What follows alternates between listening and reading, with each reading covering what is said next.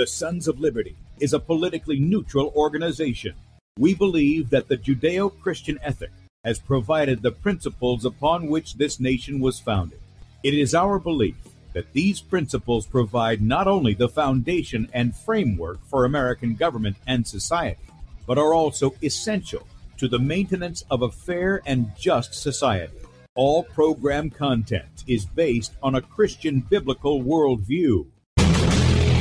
One of you said to me recently that we shouldn't rock the boat. Well, ladies and gentlemen, I want to tell you that I am a boat rocker. rocker, rocker.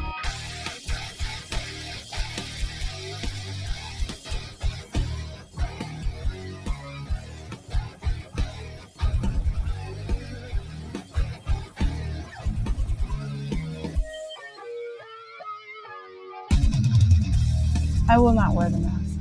I will not wear the mask. I will not wear the mask. I will not wear the mask. I will not wear a mask. I will not get the vaccine. I will not get the vaccine. And I will not get the vaccine. I will resist evil. I will resist evil. I will resist evil. I will submit to God. I will submit to God. I will submit to God. In the Lord I will praise his word. In God I have put my trust, and I will not be afraid. Hear my prayer, O Lord, and let my cry come to you. Do not hide your face from me in the day. For the Lord is the great God, and the great King above Rise all. up, O judge of the earth, render punishment to the proud. Lord, how long will the wicked, how long will the wicked triumph? Righteousness and justice are the foundation of his I hate the work of those who fall away. My mouth I will make known your faithfulness to all generations. For I have said, Mercy shall be built up forever. Your faithfulness you shall On an instrument of ten strings, on the lute and on the harp, with harmonious sound. For you, O Lord, have made me glad through your works. I will You, O triumph in the works of your are on high forevermore. For behold, your enemies shall perish. All the workers of iniquity shall be scattered. I will defy tyrants. I will defy tyrants. I will defy tyrants. I will defy tyrants. I will defy tyrants. And good day, America. Welcome, Christians, conservatives, constitutionalists, liberals, libertarians, communists, Islamists, LGBTQ, TV, WXYZ people, all the boat rockers in the house, and anybody else I may have missed to the Sons of Liberty radio show here on Red State Talk Radio, where we use the Bible and the Constitution, not to see who's on the right or the left, but who is on the straight and narrow. I'm your host, Tim Brown, coming to you live from the U.S. occupied state of South Carolina, the editor at sons of liberty media.com. And for our Muslim friends, I'm the infidel that Allah warns about. I hold to the book the Bible as the authoritative word of God. Glad that you guys have joined us this morning. If you'd like to check us out online, please do so. Sons of Liberty Radio com and also sons of liberty media.com in fact if you're listening by way of red state talk radio and you want to watch the video portion of the radio show that's right you can see the face that's made for radio head over to sons of liberty media.com and there you're going to see two videos at the top of the page the one on the left side of the page is Bradley show from Saturday. So if you would like two hours worth of Bradley Dean and you didn't get the chance to see him, you can do so up until 3 p.m. Eastern, 2 p.m. Central at sonsoflibertymedia.com, at which time he'll be live at that in, in that area, 3 p.m. At least that's what he's telling me that he was uh, he's going to be on, even though they're they're traveling. I think they're in Michigan all week this week. So be sure and check that out, and then uh, look for him to be live at three o'clock. On the right side of the page is where we're at. Click on the play, button, blow up whatever device you've got, and then look for the Rumble icon in the bottom right hand corner.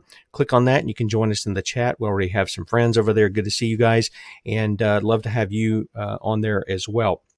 We're also streaming live to Rumble at Sons of Liberty Radio Live. That's the channel. And then also on beforeitsnews.com, top of the page over there. So you can catch us on all of those um, uh, outlets. Okay. Right up under where we're streaming live is where you can sign up for our email newsletter. Again, that goes out between 7 and 8 Eastern. Uh, that includes all the articles we have for the day at sonsoflibertymedia.com. And um, you'll also get the morning show archive there. Yep, you'll get that in there. So be sure to sign up for that if you haven't done so. And finally, if you agree with our message, you'd like to help keep us out there, there's a donate button at the top of the page. You can click on that and make a one time donation, or you can partner with us monthly as a son or daughter of liberty. And we do appreciate you guys uh, very, very much. Now, I got oh, I got a I got a bunch of stuff here uh, to cover, but um, one of them happened to happened to be this little video here. And for you guys who are on Red State Talk Radio, you you won't be able to see this obviously, uh, and it doesn't have sound. So, but this is from January 6th too. I don't know if you guys have seen this. Probably many of you, like I say, the audience is pretty well educated on a lot of things. Um, but this is weapons that were being handed out from inside the Capitol. Okay, this was from inside the Capitol building. And as you can see, they're pass they're going to be passing out some bats and all kinds of stuff that comes out from inside the Capitol building here. Uh, you can see them passing bats. I don't know. Yeah, there's some bats. I don't know if there's pipes or what, but uh, they're clearly passing them out from inside the building there. Um, and this is the group. This is the group here that were smashing windows and you know destroying the property. This was not the the majority of the protesters at all. This was not even. I don't even want to say it was a minority. It was like a you know little sprinkling of a couple of people who were doing this. Uh, so just in case you guys had not seen that, that is out. Also, just a couple of things that uh, to make you aware before we get into our topic today here about sons of liberty media.com top democrat on january 6th committee we actually didn't review any of the surveillance video uh, stop and think about that just for a minute we actually didn't review any of the 40,000 plus hours of surveillance video, but they're on a committee to determine who knows what at this point. I mean, what it's it's two years down the road. They're not going to do anything. Everybody knows they're not going to do every, anything. The continued calls for investigations into the corruption by the corrupt is going to end in nothing but a WWE match. It's entertainment for the political junkies out there. That's what it's for. They are they have no intention of bringing any justice in the matter at all. None because in this matter, they would be dealing with those people who had actually done damage. Instead, they went after people who just simply left their homes and went up to DC thinking they were supporting a guy that they thought was constitutionally elected and that they thought was constitutional. And on the first one, I believe that's true. He was constitutionally elected. And on the second one, he was far from constitutional.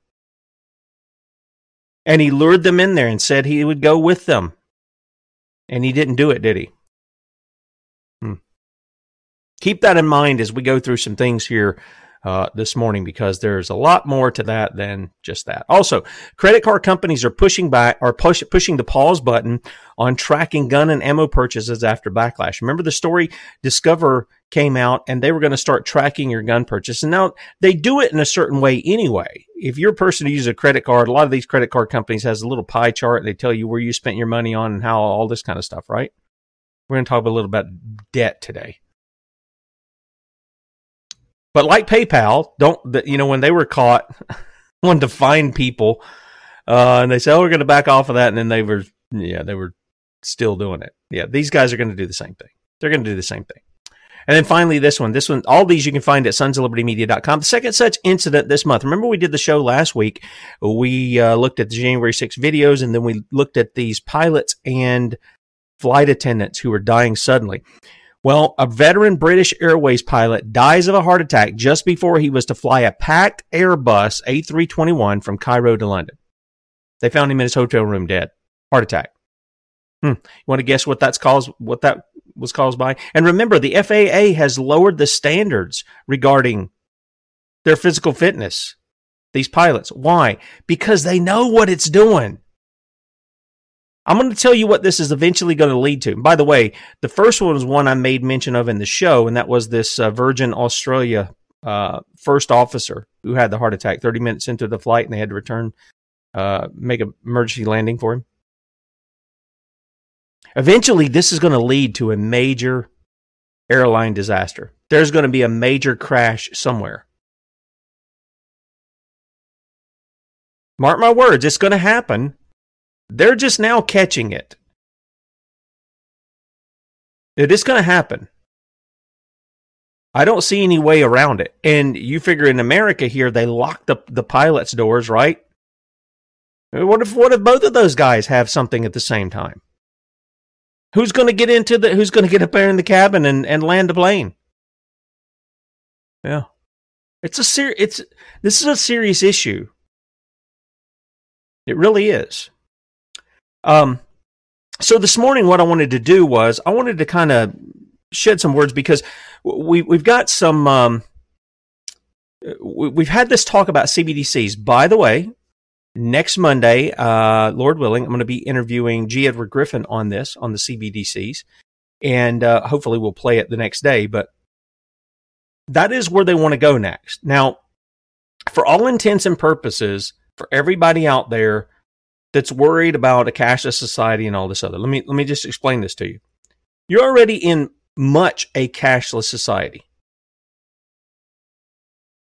Every time you use a debit card, that's cashless. Every time you use a credit card, that's cashless.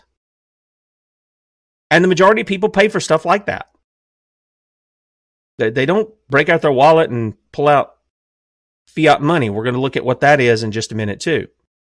But I thought what I would do is I would start off with the Federal Reserve's own words. Now, this is a book called Modern Money Mechanics. It is a workbook on bank reserves and deposit expansion. You'll notice it is put out by the Federal Reserve Bank of Chicago. You can download this from the uh, the Federal Reserve website. You can also purchase a copy of it. So this is not something Tim Brown made up. It's not something somebody else made up. Uh, you can purchase a copy for twenty nine ninety five. Okay. And you're gonna be some of you are to be shocked who don't know this, but as we go down through here, I want you to listen to what uh, some of some of these things that the Federal Reserve says about our money. Okay, now before I read this, I want you to know what our Constitution says because the Constitution claims to be the law of the land, right? It's the agreed upon. Actually, none of us agreed on it, but those who came before us did. And they agreed, okay, this is how we're going to govern ourselves. And as a result of that, how are we going to do that? Well, we're going to do that as the Constitution says, Article 1, Section 10. Listen very carefully. No state shall enter into tr- any treaty, alliance, or confederation, grant letters of marque or reprise and reprisal, coin money, emit bills of credit, make anything but gold and silver coin a tender in payment of debts. Hmm. Goes on, and it says pass any bill of attainder, ex post facto law. They're doing that all the time too. Or law impairing the obligation of contracts or grant any title of nobility. By the way, this ex post facto law, I, I brought that up with Donald Trump when the ATF wanted to go in and remember Trump was behind the bump stock bans. Mm-hmm. That's an ex post, ex post facto law. Uh, there were people who lost their entire businesses over that. There was one company down in Texas, and I don't know how this isn't impairing the obligation of contracts. This guy had a, a ridiculous amount of bump stocks that he that they made him destroy, or they're going to throw him in jail. So, but I, but notice in here, Article One, Section ten, The states are not to emit bills of credit or make anything but gold and silver coin a tender in payment of debts. Let me say it again.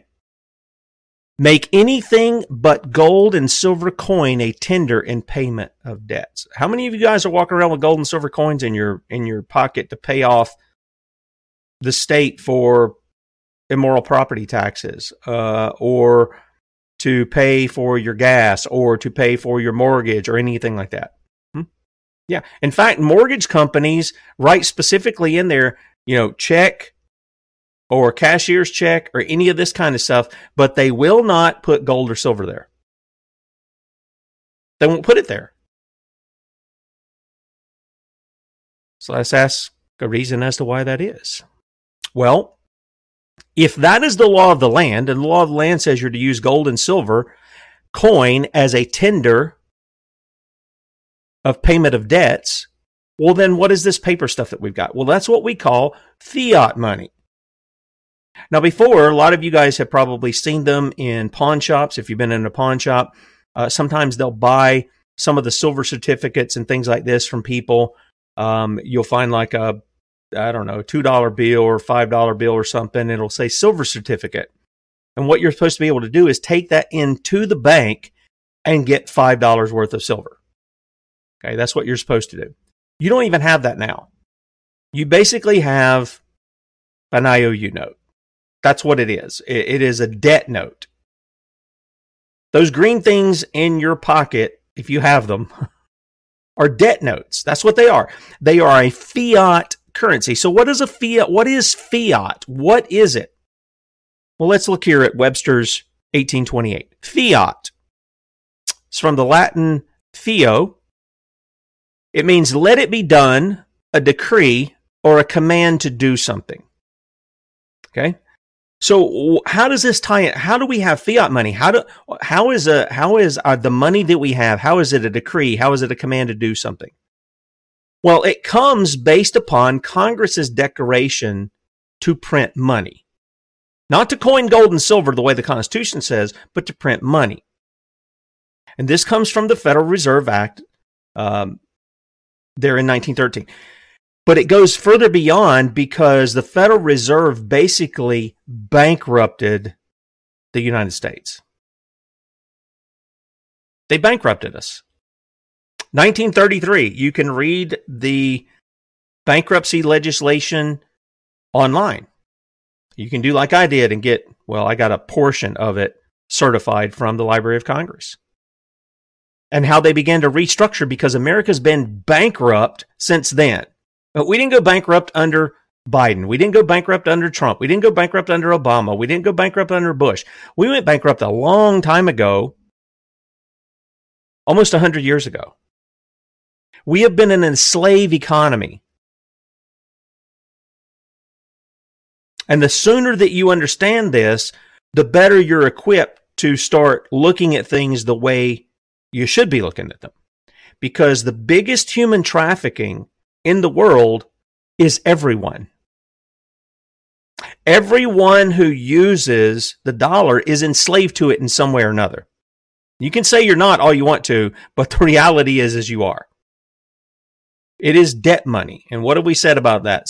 Debt is the money of slaves. It's not the money of free men, it's the money of slaves.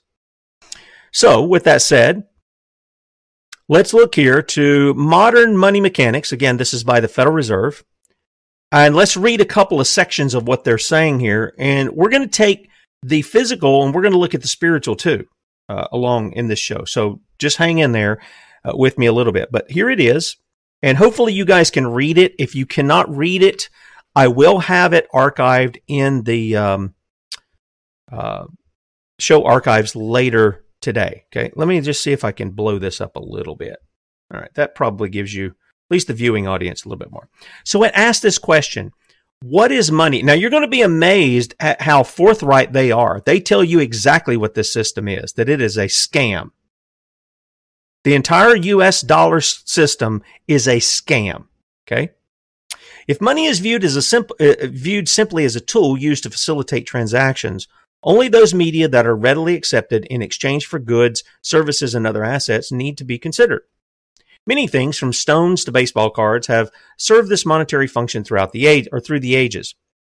Today, the United States, money used in transactions is mainly of three kinds: currency, paper money and coins in the pockets and purses of the public, demand deposits, non-interest bearing checking accounts in banks, and other checkable deposits such as negotiable order of withdrawal or now accounts. Uh, at all depository institutions, including commercial and savings banks, savings and loan associations, and credit unions. Traveler's checks are also included in the definition of transactions money. Since $1 in currency and $1 in checkable deposits are freely convertible into each other and both can be used directly for expenditures, they are money in equal degree. Now, this is loose. Some of this stuff is very loose termed money, as you'll see in just a minute. However, Only the cash and balances held by the non bank public are counted in the money supply. Deposits of the U.S. Treasury, depository institutions, foreign banks, and official institutions, as well as vault cash and depository institutions, are excluded. And then it goes on and explains some other things about how they're defining money. Okay. So it goes on to ask this question What makes money valuable? Now, stop and ask. Ask yourself this question because anybody familiar with the Bible knows the Bible calls money filthy lucre, right? Uh, it talks about the love of money is the root of all evil because if men are just constantly pursuing money, they're not pursuing the Lord. Jesus speaks about this, and we're going to reference it in just a little bit. In fact, let's just do that right now. Um, and I jump down here. This is from Matthew chapter 19, or excuse me, Matthew chapter 6, beginning at verse 19 to the end of the chapter. To listen to what Jesus says about the difference here between those who serve God and those who serve money. Lay not up for yourselves treasures on earth where moth and rust doth corrupt, and where thieves break through and steal. But lay up for yourselves treasures in heaven, where neither moth nor rust doth corrupt, and where thieves do not break through nor steal. For where your treasure is, there will your heart be also.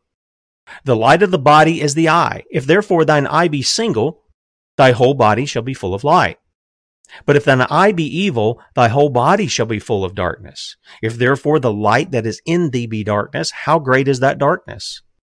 No man can serve two masters, for he will hate the one and love the other, or he, else he will hold to the one and despise the other. Ye cannot serve God and mammon.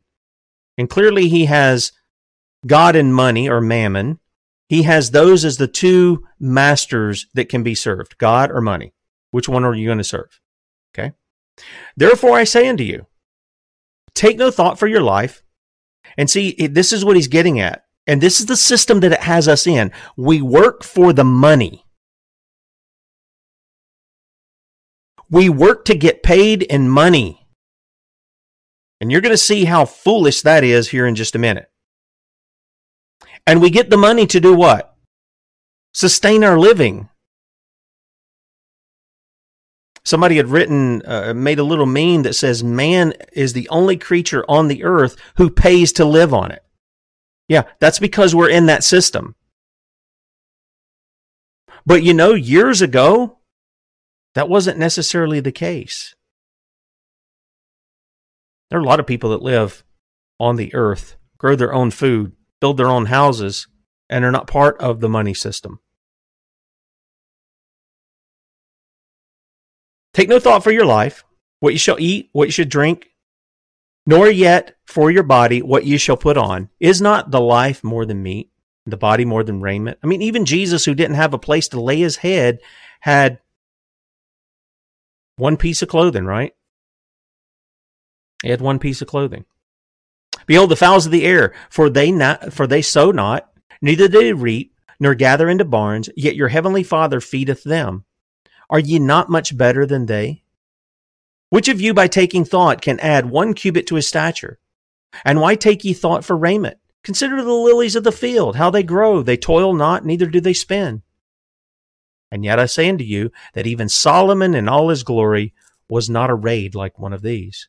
Wherefore, if God so clothe the grass of the field, which today is and tomorrow is cast, off, cast into the oven, shall he not much more clothe you, O ye of little faith? Therefore, take no thought saying, What shall we eat, or what shall we drink, or wherewithal shall we be clothed? For after all these things do the Gentiles seek. For your heavenly Father knoweth that ye have need of all these things. But seek ye first the kingdom of God and his righteousness, and all these things. What things? The food, the clothing, all that stuff. It comes. All these things shall be added unto you. Take therefore no thought for the morrow, for the morrow shall take thought for the things of itself. Sufficient unto the day is the evil thereof. And so, what Jesus is saying is instead of giving your attention to money, give your attention to God and to his kingdom. Look to look for his righteousness, seek out his righteousness, and follow hard after him. And what happens? All these other things get added to you. The stuff that you're concerned about providing. He'll meet those needs. Okay? That's what scripture says. We just read it. That's the context. Okay? So let's go back here and let's see what the Federal Reserve actually calls money. Some of you are going to be shocked at this, that they would actually put this in paper, or uh, that they would actually put this in print. In the United States, neither paper currency nor deposits have value as commodities. This is from the Federal Reserve. In the United States, neither paper currency nor deposits have value as commodities. Think about that just for a second. Intrinsically, a dollar bill is just a piece of paper.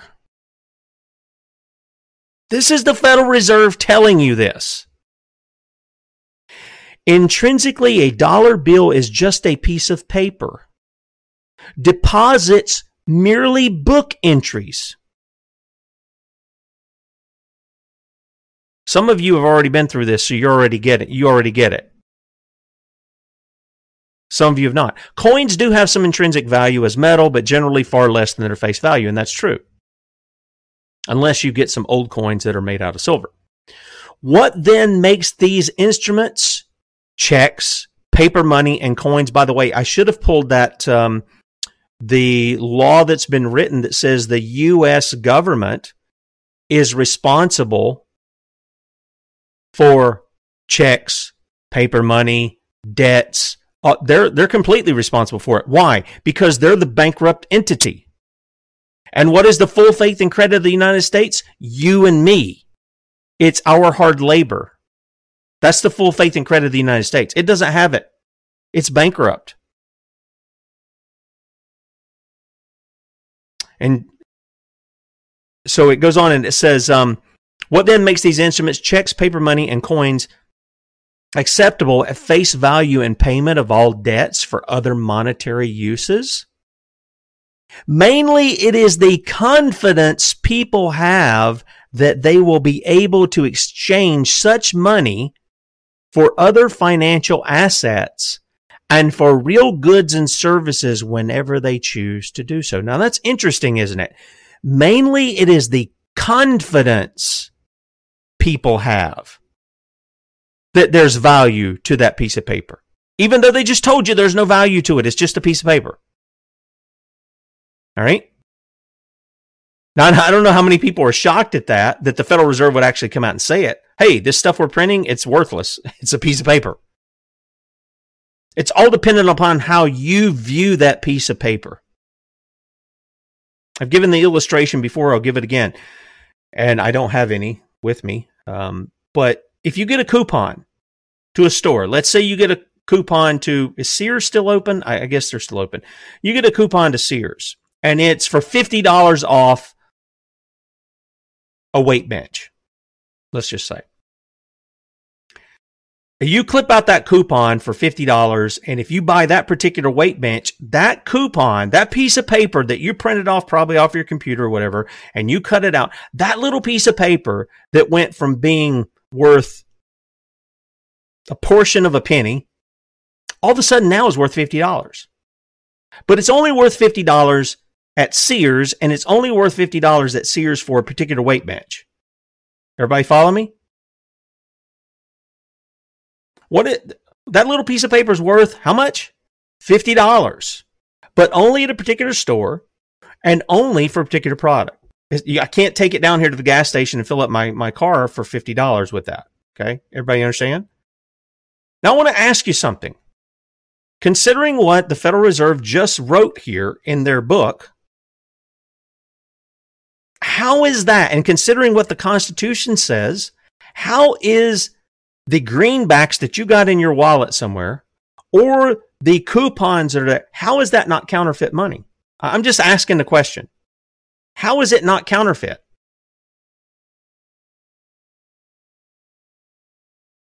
The fact of the matter is, it really is counterfeit. at least the Federal Reserve stuff, is really counterfeit. Yeah, I know they wrote laws, but again, you cannot write law to undermine the law. This is the problem I have with people who want to give gun confiscation laws, pretended laws. Because the Second Amendment is clear shall not be infringed. It's pretty clear. And yet, this is allowed to go on. This is exactly what is allowed to go on. This is uh, a continuation of what the book says.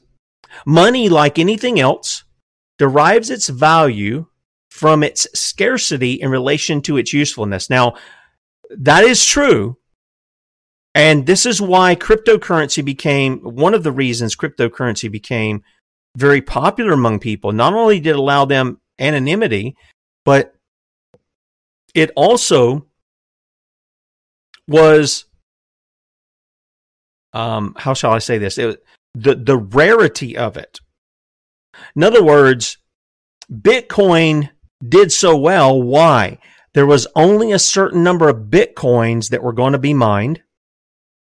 Okay, just like any other cryptocurrency, only so many that are going to be mined. You can't, as far as I know, you can't duplicate them, so you can't counterfeit them. People can steal them, but they can't counterfeit them. And there were there were a limited number of them. There weren't any even anything you could hold in your hand like a paper money. There's still a fiat currency. But this was this was what was this is what was going on in there. They were limited. Now contrast that with QE3, QE4 and the like where money is just constantly being printed by the trillions. What do you think that does to the dollars that you're already holding? They're not limited now. There's a lot more of them. Okay? There's a lot more of them. So, again, some people don't understand this. And so they fall into this trap of thinking, well, I made more money, so therefore the economy was better. Or it is better, I should say. And I heard this during the Trump years. Oh, Trump had the booming economy, and he talks about it now. The guy, they were printing money. They were spending money like drunken sailors. No offense to drunken sailors, but they were spending money like crazy. He signed the largest spending bill in U.S. history. 6.1 or 6.2 trillion dollars. That was Donald Trump. And everybody thought the economy was great. Then, if it was so great, why does the debt keep going up? Why does the spending keep going up? Right here, you're looking at it. I'm reading it to you. Money, like anything else, derives its value from scarcity in relation to its usefulness. Commodities or services are more or less valuable because they are more or less of them relative to the amounts people want. Money's usefulness is its unique ability to command other goods and services and to permit a holder to be constantly ready to do so.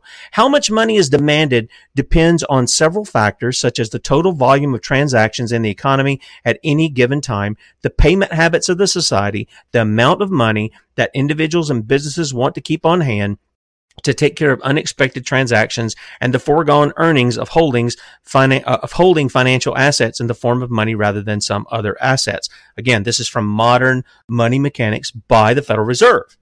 This is what they're telling you. Money is a scam. At least their money is a scam. Gold and silver, lawful money. How do you think they're doing all of the stuff they're doing? How do you think they implemented Obamacare with all of the NGOs and the nonprofits that they set up in communities? The funding of all that stuff, they're doing it with lawless money. Lawless money is at the root. It is the root of all of the lawlessness that's going on. And lawless money actually comes from lawless hearts. The hearts of men that will not be ruled by God. That's where it comes from. It's their love of money and their creation of it. There's a there's a fantastic video, by the way. I'll try to see if I can grab it and throw it in the archive by Bill Still on The Wizard of Oz. And those of you who don't know what The Wizard of Oz is all about, it's actually about the money system. And um, instead of ruby shoes in the original um, Wizard of Oz, Dorothy had on silver shoes and she was walking the yellow brick road, the gold road, right? The golden road. So you, you've got a lot of things that are in there, but I want to put that in there because Bill points out this thing of how money used to be in the past and how I think it was in the Roman days, they would take a stick and they would break it or they would cut it. And so the lender would have one side of the stick and the debtor would have the other side and he would work that off. And then when they came back together, they'd make sure that it was done and they would put the sticks together to make sure that those, that cut matched. And that's how they knew that the debt was paid. The guy will walk away with, I guess, both sticks, right? So with that said, there's been a whole lot of different money systems throughout history, but our money system is based on nothing. It's based on nothing except your willingness to believe in it. Now, what happens if people don't believe in their money system? Well, it's going to collapse. It's going to collapse anyway. I'm just here to tell you there's no way you can hold on to this kind of debt based debt. And that's what we've got debt based debt. If you can even, it, we're going to look at in a second of the spiritual nature of us trying to do good works. And all we're doing is heaping up judgment for ourselves. We're building up more debt rather than rely upon the righteousness of Christ. We try to do righteousness ourselves and God's just like, okay, the t- the um, the ledger's filling up here, guys. You're going to have more judgment. You're going to have more debt. You're going to owe more than when you began. So, with that said, there's several things. Um, let me give you an example here. This is um, I'm just pulling this. This is not the story that I read when I read it. But this is a this is a practical example of the money scheme, the scam that's going on here. How many of you guys have heard of a guy by the name of Jerome Daly? Jerome Daly. Um, I want to take and uh, bring some things down here. Let me move a window here a second. Um, Jerome Daly, right? This guy he was involved in a lawsuit in 1969. Okay. This is the short version, but you can put his name in and you can read longer versions, uh, which I, I, highly recommend. There was one I read that was very lengthy, explained how the case went and everything else. Jerome Daly took on his bank, which was First National Bank of Montgomery, I want to say was the name of it. Um, I believe it was out of Minnesota. Yep, Minnesota. And he took them on because he discovered they never had any money for his mortgage, but they were trying to foreclose on his house. And just so you understand, if you if you sign for a mortgage, you have so many days that you can get out of that mortgage. Like 3 days or something like that. On the fourth day they send it off. They get the money for that transaction for that mortgage and they pay the person for the house. So the house is paid for. And it's paid for with your money, by the way. It's, the bank doesn't come up with money because the bank doesn't have the money. Remember, you're in a debt system. The bank doesn't have the money. They pay your mortgage off, and then you pay the bank or whoever you get your mortgage through two to three times the the amount that they t- got from you that they make you think that they, that was their money. You pay them that to service that loan. That's pretty slick isn't it?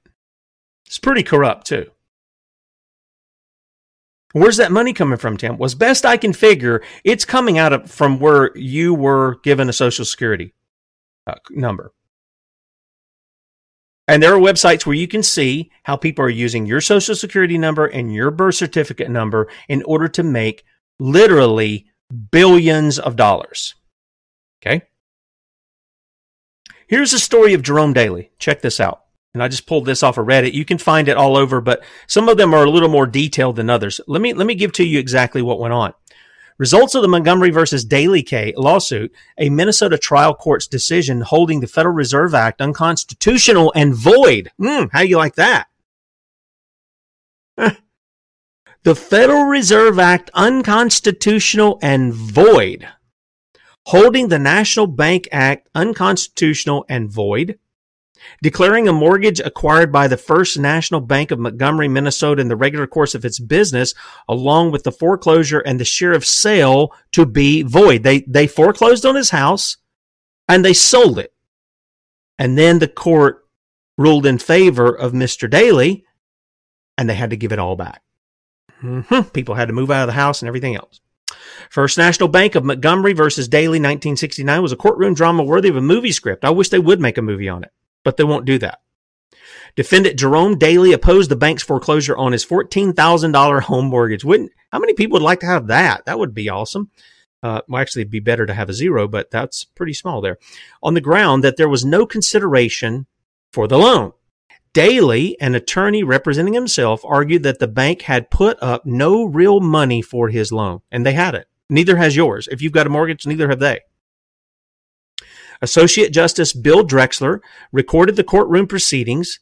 He said his role was to keep order in the courtroom. In his court memorandum, Justice Mahoney stated plaintiff admitted that it, in combination with the Federal Reserve Bank of Minneapolis, did create the entire $14,000 in money and credit upon its own books by bookkeeping entry. They didn't have gold or silver. They didn't even have the paper money. They just wrote it down in the ledger. You owe this much money $14,000. That's how they created it. That's counterfeit. That's counterfeit. That this was the consideration used to support the note date dated May 8th, 1964, and the mortgage of the same date. Oh, this is going to get better too. If you haven't heard this story, it's really, yeah, it, it, it really is movie worthy. It really is. The money and credit first came into existence when they created it. So they're counterfeiting money. That's what they're doing. Mr. Morgan admitted that no United States law or statute existed which gave him the right to do this. No, in fact, it's the exact opposite. It condemns his actions. A lawful consideration must exist and be tendered to support the note. Daly wrote in a local news article that this decision, he quote, this decision, which is legally sound, has the effect of declaring all private mortgages on real and personal property and all U.S. and state bonds held by the Federal Reserve, national and state banks to be null and void. Do you get that? It's not just mortgages. This is any debt. Credit card companies. They don't have money. They have ledgers.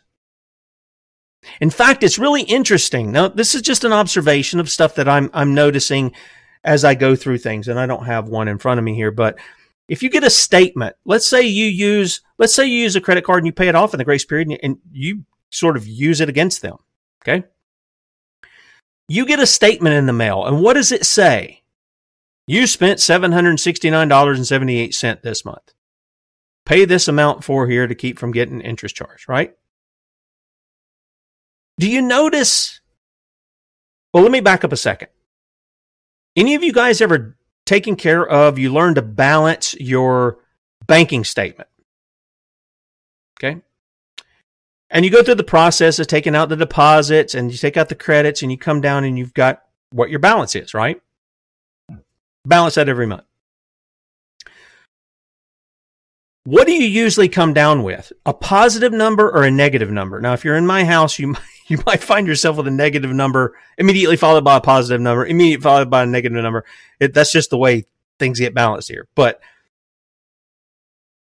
if you have a positive number, what does that mean? that means you have X numbers of dollars in your account. Is that not right?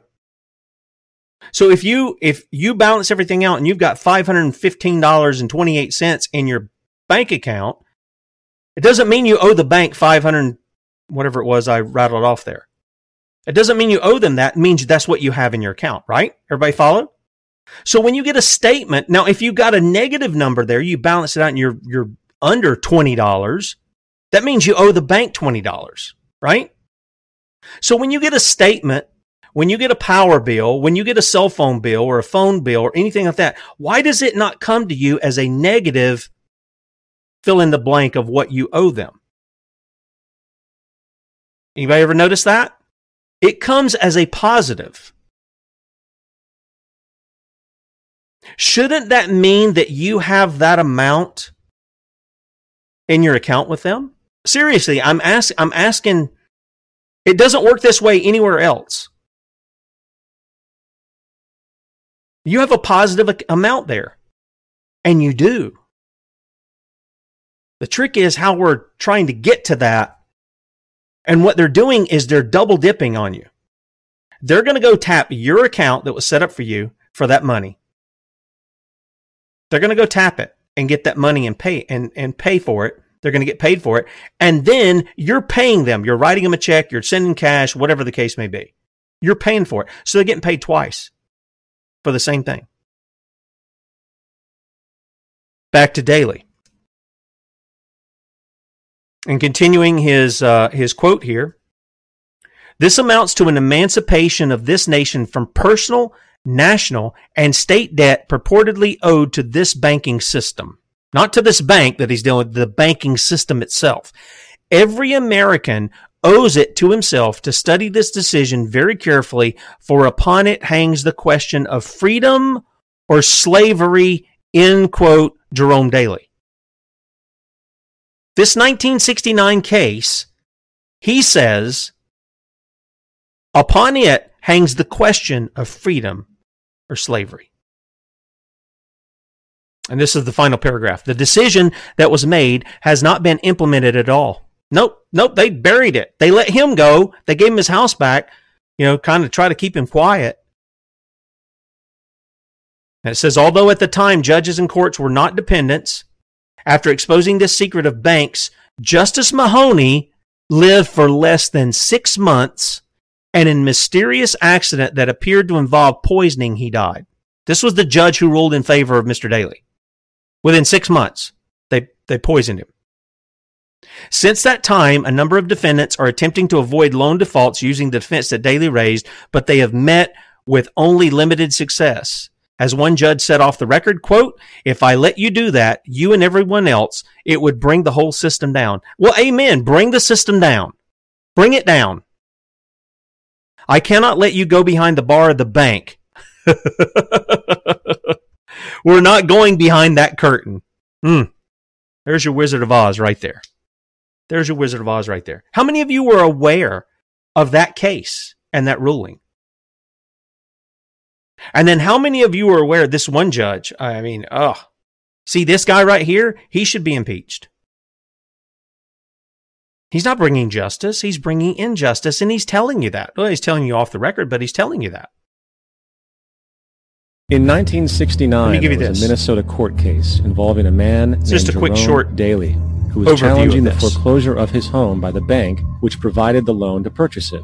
His argument was that the mortgage contract required both parties, being he and the bank, each put up a legitimate form of property for the exchange. In legal language, this is called consideration.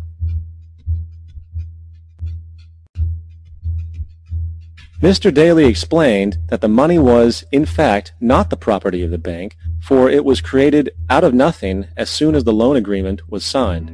Remember what modern money mechanics stated about loans? What they do when they make loans is to accept promissory notes in exchange for credits. Reserves are unchanged by the loan transactions, but deposit credits constitute new additions to the total deposits of the banking system. In other words, the money doesn't come out of their existing assets. The bank is simply inventing it, putting up nothing of its own, except for a theoretical liability on paper. As the court case progressed, the bank's president, Mr. Morgan, took the stand, and in the judge's personal memorandum, he recalled that the plaintiff, bank's president, admitted that, in combination with the Federal Reserve Bank, did create the money and credit upon its books by bookkeeping entry. The money and credit first came into existence when they created it. Mr. Morgan admitted that no United States law or statute existed which gave him the right to do this. A lawful consideration must exist and be tendered to support the note. The jury found that there was no lawful consideration, and I agree. He also poetically added, Only God can create something of value out of nothing. And upon this revelation, the court rejected the bank's claim for foreclosure and Daly kept his home. The implications of this court decision are immense. For every time you borrow money from a bank, whether it is a mortgage loan or a credit card charge, the money given to you is not only counterfeit, it is an illegitimate form of consideration and hence voids the contract to repay, for the bank never had the money as property to begin with. Unfortunately, such legal realizations are suppressed and ignored, and the game of perpetual wealth transfer and perpetual debt continues. Hmm. What do you think about that? If Joe drops out before Whoops. 2024, Crooked is Uh, waiting in the wing. Will you stop? Sometimes these videos just do their own thing. So what's going on here? What seems pretty clear to me what's going on. They have enslaved us through the money system. They've enslaved us through the money system. And you can say, well, I don't have any debt. Okay, do you use electricity? Because you use electricity, then you pay for it. So you're indebted to the electricity company every time you use the electricity before you pay for it. That is a debt. Same thing with a cell phone, same thing with a home phone, same thing with whatever you get. Even when you go to the gas pump, you go and you you put the gas in there before they actually charge you. Well, sometimes I guess you go in and they make you pay for it beforehand. But but basically, you're incurring a debt every time you engage in any kind of commerce, and you're doing it with lawless money. Now, what does the Bible say about those kinds of things? Well, it's it talks about the fact that uh, with that you are you are seen this is seen as a curse. Let me give you two two passages of scripture, and we're probably going to go over just a little bit today. This again comes from Deuteronomy 28. Okay, it, remember these are the curses, and what do we see? Verse 44. He shall lend to thee. This is the foreigner. This is the stranger who comes in. He will lend to thee, and thou shalt not lend to him. He shall be the head, and thou shalt be the tail. Moreover, all these curses shall come upon thee, and shall pursue thee, and overtake thee, till thou be destroyed, because thou hearkenest not unto the voice of the Lord thy God, to keep his commandments and his statutes which he commanded thee. And then this one uh, from Proverbs chapter 22. The rich ruleth over the poor, and the borrower is servant or slave to the lender. Listen, friends, there's no nice way to say this. If you have debt of any kind, it doesn't matter how small or how large, you are a slave to that debt. This entire system, known as the U.S. economy and the monetary system, is a slave system. You are a slave in it if you're in it. There's no, there's no getting around it. You can say you're free all you want to. The reality is you're a slave to it. That, that means yours truly. We have been enslaved by the money system. And it doesn't matter what we do, whether we're traveling, whether we're buying a product, getting a service, all of it is based on a debt fiat currency. That the Federal Reserve themselves, I read it to you from their own mouths or their own pen, has no intrinsic value except what you think it has. It literally is monopoly money. It literally is that. What does the Bible say about such kind of such money? Well, it uses the term just or, or weights and measures. Leviticus 19:35 through 36 says, "You shall do no injustice in judgment in measurement of length, weight, or volume." You're not going to cheat people out of stuff that you're selling them. If you're selling them grain or whatever you're whatever you're selling, you're not going to cheat them out of it. You shall have honest scales, honest weights, an honest ephah, an honest hin. I am the Lord your God who brought you out of the land of Egypt. I'm going to share some more of these with you and tie the spiritual aspect in it. Hang on, catch us at sonsoflibertymedia.com for the rest of this, and we'll talk to you then uh, in the morning, 6 a.m. Lord willing, bright and early, and catch Bradley at three, live from Michigan. Okay, want to welcome everybody coming over from Red State Talk Radio. Again, these are some of the passages we've talked about before, but um, you know, just just to point this out, Proverbs 20 verses 10 11, diverse weights and diverse measures, they are both alike an abomination to the Lord. Let me ask you something. When's the last time you heard your preacher who talks about the abomination of sodomy? When when's the last time you heard him talk about the abomination of diverse weights and diverse measures? Unlawful money, counterfeiting, the federal. When when have you heard your your preacher, your pastor talk about that? Hmm? Just curious. They both are like an abomination to the Lord. That just means they're disgusting to the Lord. That's what an abomination is. It's something that's disgusting. Even a child is known by his deeds, whether what he does is right and pure. And then also, let me skip down here just a little bit. Proverbs 16:11, honest weights and scales are the Lord's. All the weights in the bag are his work. They're warned again in Deuteronomy 25 not to have these. In Amos chapter 8, verses 4 to 6, here's what he says Hear this, you who swallow up the needy and make the poor of the land fail, saying, When will the new moon be passed, that we may sell grain, and the Sabbath, that we may trade wheat? Making the ephah small and the shekel large, falsifying the scales by deceit. By the way, this is exactly the, the, the result of inflation, is it not? making the shekel large, but you're going to buy small, smaller and smaller amounts of stuff. Same thing. Amos was pronouncing judgment on Israel. God's pronounced judgment on America. He has. It's it's everywhere if you just want to see it. And he goes on in Amos that we may buy the poor for silver and the needy for a pair of sandals, even sell the bad wheat? Interesting. Micah also has something reminiscent of this. Chapter 6, verses 10 to 16 says, Are there yet the treasures of wickedness in the house of the wicked, and the short measure that is an abomination? Shall I count pure those with the wicked scales and with the bag of deceitful weights? For her rich men are full of violence, her inhabitants have spoken lies, and their tongue is deceitful in their mouth. Therefore, I will also make you sick by striking you, by making you desolate because of your sins. You shall eat, but not be satisfied. Hunger shall be in your midst. You shall carry some away, but, but shall not save them. And what you do rescue, I will give over to the sword. You shall sow, but not reap. You shall tread the olives, but not anoint yourselves with oil. And make sweet wine, but not drink wine and the statutes of Omri are kept, and the works of Ahab's house are done, and you walk in their counsels, that I may make you a desolation and your inhabitants a hissing. Therefore, you shall bear the reproach of my people.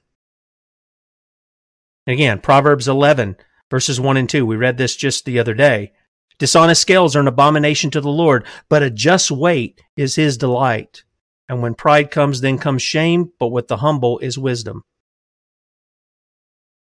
We're told over and over not to steal. We're told to do that uh, working with our hands, right? That which is good. Ephesians 4:28.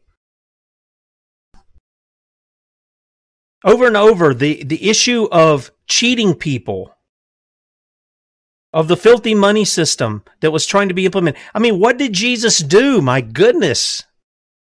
What did he do in the temple to cleanse the temple, which by the way was a picture of what the priest was to do?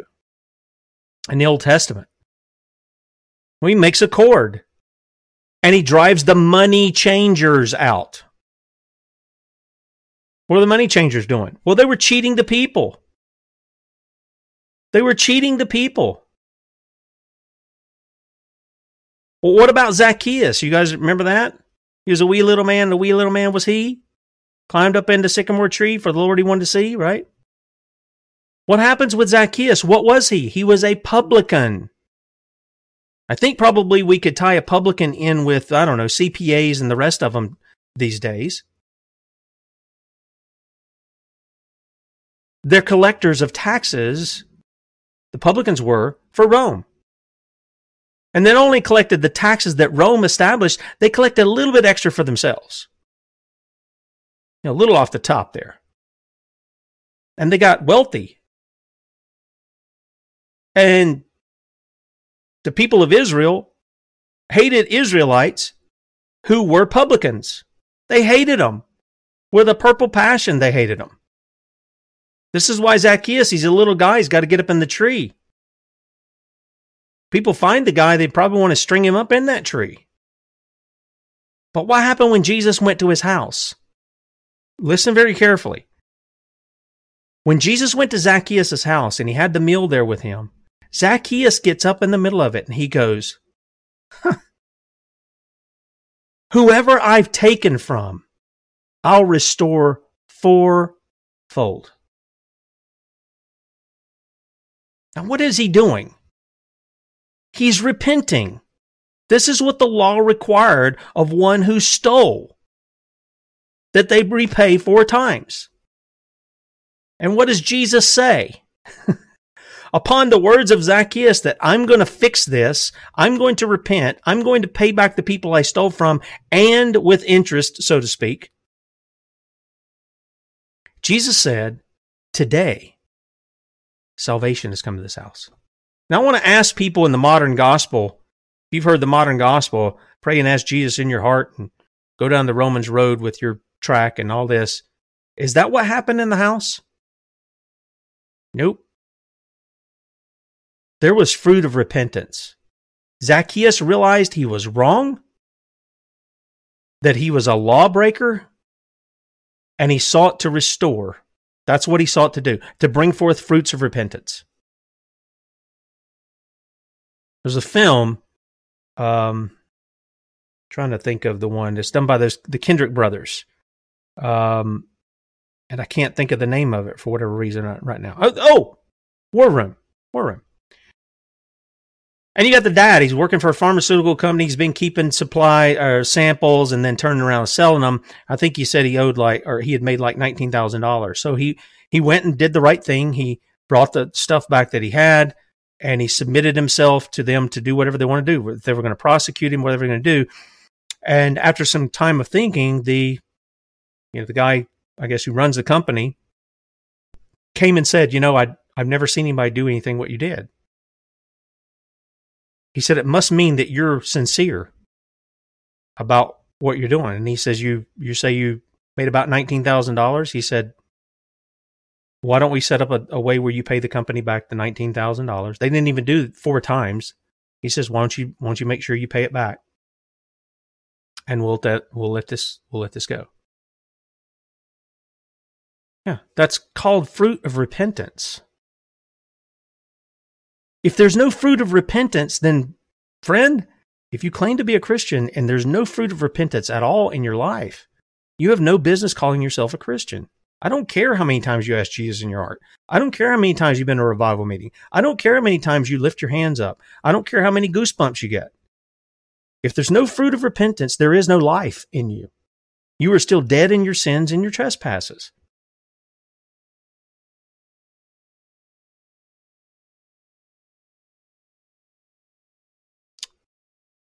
What happens when you try to be good on your own?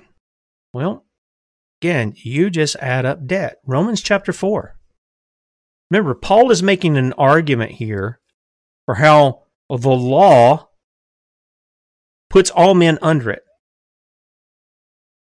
And the only way out from under the condemnation of the law is the righteousness of Christ. And so he uses Abraham as an example. In Romans chapter 4, he says, What shall we say then? That of Abraham our father, as pertaining to the flesh, hath found. For if Abraham were justified by works, wait a minute, Tim, I can just hear the Roman Catholics chiming in. Well, don't you know that James says we're not just justified by um, faith alone, But by works? Yep, James has got a whole different concept going on than Paul does. They're not in contradiction with one another. They're complementing one another. And I'll show you how that works in just a moment. For Abraham, for if Abraham were justified by works, he hath whereof to glory. In other words, if Abraham can do his own thing and be right before God, then God doesn't get the glory, Abraham gets the glory. But Abraham didn't do that. Verse 3 For what saith the scripture? Abraham believed God, and it was counted unto him for righteousness. By the way, that happened long before what James is talking about with Isaac. Okay? And everybody does understand, let me let me just put this here. Everybody understands there is there's two ways that you can use the term justified. Okay? So one is in a legal sense, where God makes a declaration that, yeah, you're a sinner, but I'm declaring you that you are righteous because of my son Christ, the Lord Jesus. I'm declaring you righteous because we have imputed his righteousness to your account. And we've imputed your sin or your law breaking to his account.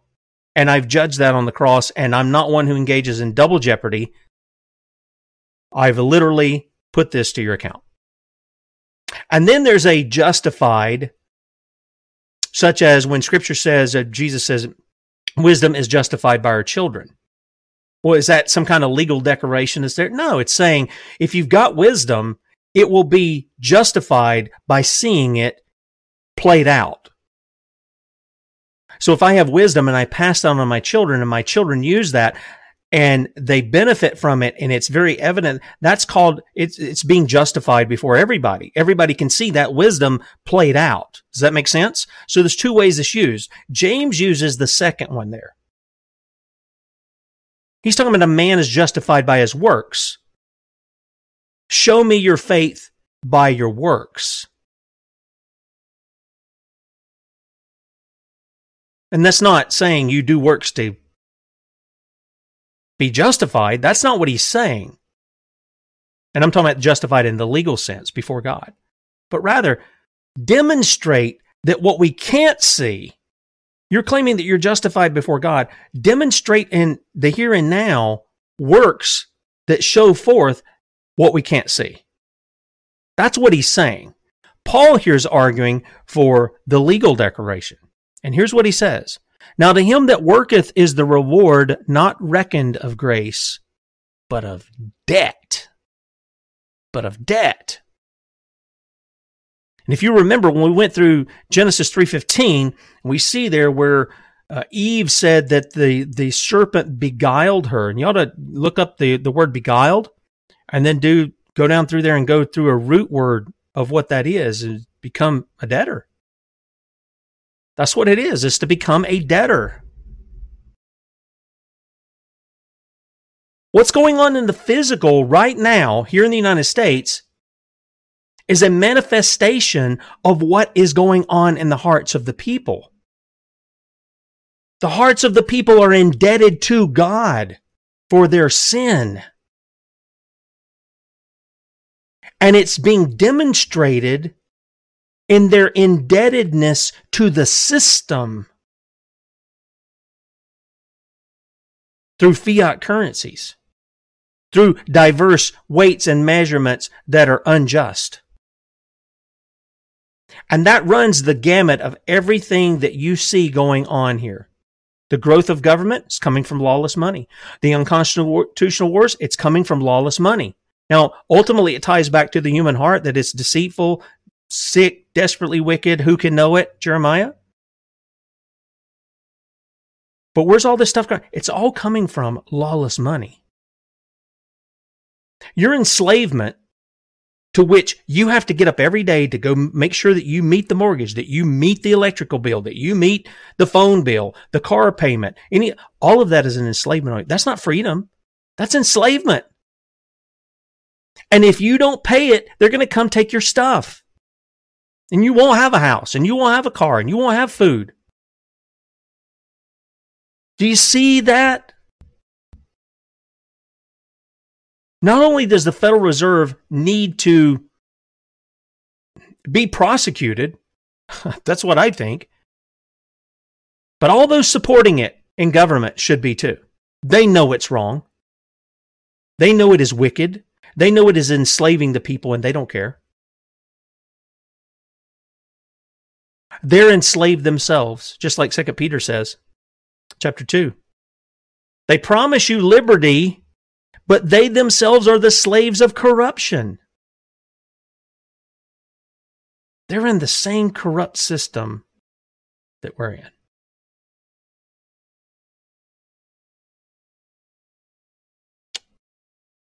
But is this why we're here? Nope. Take you over to Galatians chapter 3.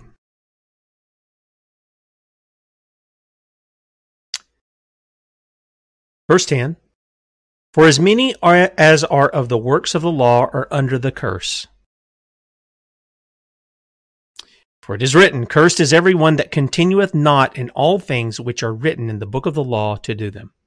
Let me ask you something. You think that money system is a curse? Just from the little bit that you've seen this morning, I don't see how you can say it's not a curse. Cursed is everyone that continueth not in all things which are written in the book of the law to do them. We're in an unjust weights and measurements money system. That's what we're in. But that no man is justified by the law in the sight of God, it is evident, for the just shall live by faith. Hmm. See that? There's the law of faith, and then there's the, the law, the moral law. We're not justified by the moral law, are we? Nope, the moral law condemns us as sinners before God. It shuts our mouth. It says, No, you be quiet. The law says this, you're guilty of breaking it. And it leaves us there. But the just shall live by faith. Well, what is that? That's exactly what we were talking about with Abraham that Paul was pointing out in Romans chapter 4. God has sent forth his Son into the world to be the propitiation for the sins of the world, to take them away. Do you believe that? If you believe that, what does it say? The just live by faith. In other words, if when I say, do you believe that? I'm asking, do you have faith in that? If you have faith in that, then like Abraham, you've been declared righteous. But he says the just shall live by faith. They don't just believe, they live that way. Ephesians 2:10. Good works that they've been created for. Not to be saved, not to be declared righteous, but because they have been. They already have been. They've been declared righteous. Therefore, they live unto him who died for them. And the law is not of faith, but the man that doeth them shall live in them. For Christ has redeemed us from the curse of the law, being made a curse for us. For it is written, Cursed is every one that hangeth on a tree. And he says the blessing of Abraham might come on the Gentiles through Jesus Christ, that we might receive the promise of the Spirit through faith. And that's not all. Later on, Paul would write in his argument Blessed is the man to whom the Lord does not impute sin. He's taken his sin away and he has given him the righteousness of Christ. I hope I've been clear this morning. I there's there's so much here and there's a lot that rattles around in my brain about this particular subject especially over the past couple of years but hopefully it's something to help you to where you can see how these things do play out. Because this is a big problem. And it is our spiritual sins that are manifesting themselves in the world of what we're doing. We go along with it. We don't demand anything different. Pretty much, when's the last time you heard a representative, other than Ron Paul, who hasn't been in office for several years now, who points out the corruption of the Federal Reserve and this unjust weights and measures money system that we have? I mean, really knows it and points it out. They know what they're talking about with it. You don't see you don't see people doing that at all. And with that said, there was something I meant to say at the beginning of the show, and um, uh, I'm it's coming to mind again. So I want to share this with you guys. You guys remember we had um, Dr. Michael Roth with us, America's Frontline Doctors, several shows, detoxification. Uh, he had the EDTA cream um, uh, to get rid of graphene oxide and things of this nature. I got um, Dr. Roth had he and I had been back and forth a little bit. We are going to do some other shows, and um, he was dealing. I think he had Lyme's disease. That's what I want to say. And I I just thought it was something he was getting over. Whatever. I got a message from his wife last night that he has died. He died on Friday, and um, please keep in mind uh, his wife and family. Um, I don't know if this was something that was began to be expected here in recent days or not. Uh, but at least the last time I talked to him, which was several weeks ago, um, he seemed okay. It just, you know, he was just battling that. So please keep his family in your prayers. I'm sure they would appreciate that very much. And again, I hope that uh, today's message, I hope it's a blessing to you in some way or another. If not anything else, maybe to correct your thinking about um, debt and the curses that debt brings on because I can tell you from experience, it brings a curse, not a blessing. And we are swimming in curses here in America. May God grant us the repentance that He demands of us. That's all I have to say. And if you don't know the Lord Jesus, He's the one who sets the captives free. He's the one who pays the debt. I mean, what did He say upon the cross? Tetelestai, paid in full. It is paid. We have a debt. You understand it? You see the spiritual and the physical? We have a debt we cannot pay. Christ has paid it for us. All glory goes to Him. Bow the knee to Him today. Turn from your sin and uh, follow hard after Him. Bradley be with you at 3 p.m. Eastern, 2 p.m. Central, sons of liberty media.com. And then, Lord willing, we'll see you in the morning, bright and early, 6 a.m. Talk to you then. See you.